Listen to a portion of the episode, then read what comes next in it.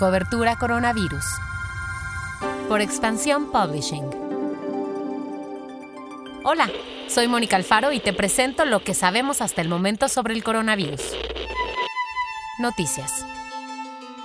El Instituto de Métricas y Evaluación de la Salud de la Universidad de Washington, en Estados Unidos, estimó que en México se triplicarán los decesos por COVID para otoño, rebasando más de 103.000 muertes. Esta estimación considera que se reimplementen medidas de distanciamiento por seis semanas más. También considera que el uso de tapabocas en por lo menos el 95% de los espacios públicos bajaría los decesos a 98.000 pero si las medidas contra la pandemia se flexibilizan, la cifra de fallecidos rebasaría los 200.000.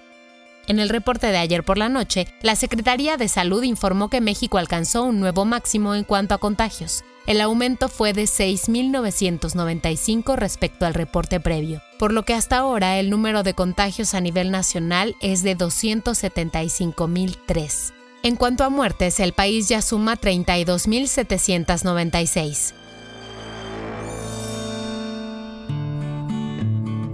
Las guarderías del IMSS volverán a abrir sus puertas a partir del día de hoy, jueves 9 de julio. La reapertura tiene como fin apoyar a las madres y padres que laboran en actividades esenciales durante la contingencia. El servicio se otorgará a un porcentaje de su capacidad, con estrictos protocolos sanitarios y con base en el semáforo epidemiológico del gobierno federal y las disposiciones de los gobiernos estatales. Pasamos a lo que pasa en el mundo.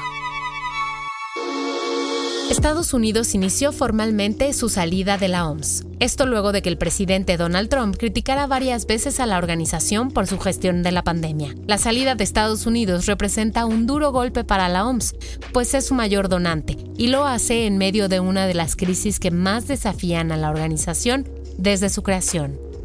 La Asociación Brasileña de Prensa, la ABI por sus siglas en portugués, presentará una demanda en la Suprema Corte contra el presidente Jair Bolsonaro, luego de que el mandatario hiciera el anuncio de que dio positivo a COVID de forma presencial y porque al final del anuncio se quitó el tapabocas. La ABI dijo que Bolsonaro continúa actuando de forma criminal y poniendo en riesgo la vida de otras personas y argumentó que violó los artículos 131 y 132 del Código Penal brasileño, los cuales contemplan penas de 1 a 4 años de prisión y una multa. La nueva normalidad.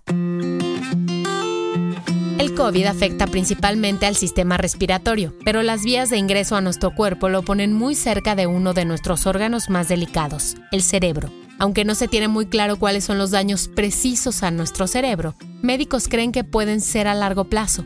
Algunos de los síntomas que se han observado en pacientes han sido desde crisis epilépticas, infartos y hemorragias cerebrales, hasta trastornos de conciencia. El neurólogo Héctor Ramón Martínez lo dice así. El virus puede llegar directamente a los centros reguladores de la temperatura. Provoca una fiebre de origen central que es muy difícil de controlar. Esto debido a la inflamación en los nervios craneales. Este virus puede provocar daño directo al sistema nervioso central o trastorno secundario debido a la tormenta de citoquinas y trombosis de vasos sanguíneos.